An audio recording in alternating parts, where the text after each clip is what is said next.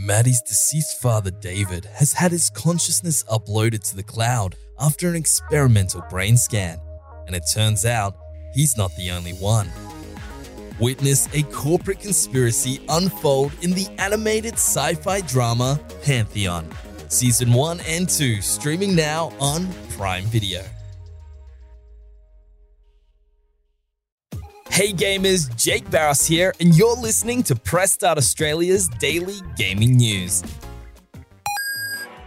Studio Wildcard's Unreal Engine 5 powered remaster of Ark Survival Evolved, titled Ark Survival Ascended, has surprise dropped on PC, with the game now available to buy and play in early access form console players will have to wait just a little longer, as the studio has delayed the launch of the game on PlayStation and Xbox due to critical issues identified in its internal testing. The console versions of the game will now release on an undetermined date in November. During today's Xbox Partner Preview Showcase, RGG Studio revealed a brand new subgame coming to next year's Like a Dragon Infinite Wealth that'll let players restore and beautify their own island, Animal Crossing style, and turn it into a thriving island resort.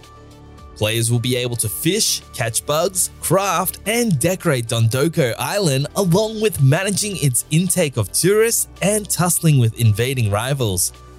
Like a Dragon Infinite Wealth will be available on January 26 next year for PlayStation, Xbox, and PC.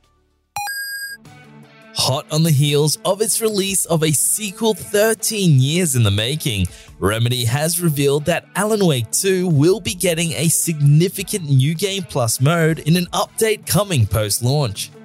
Though the studio says it hasn't landed on specific release timing for the New Game Plus update as of yet, the mode will allow players to replay the game while retaining their unlocked weapons and upgrades, as well as play in an added nightmare difficulty level.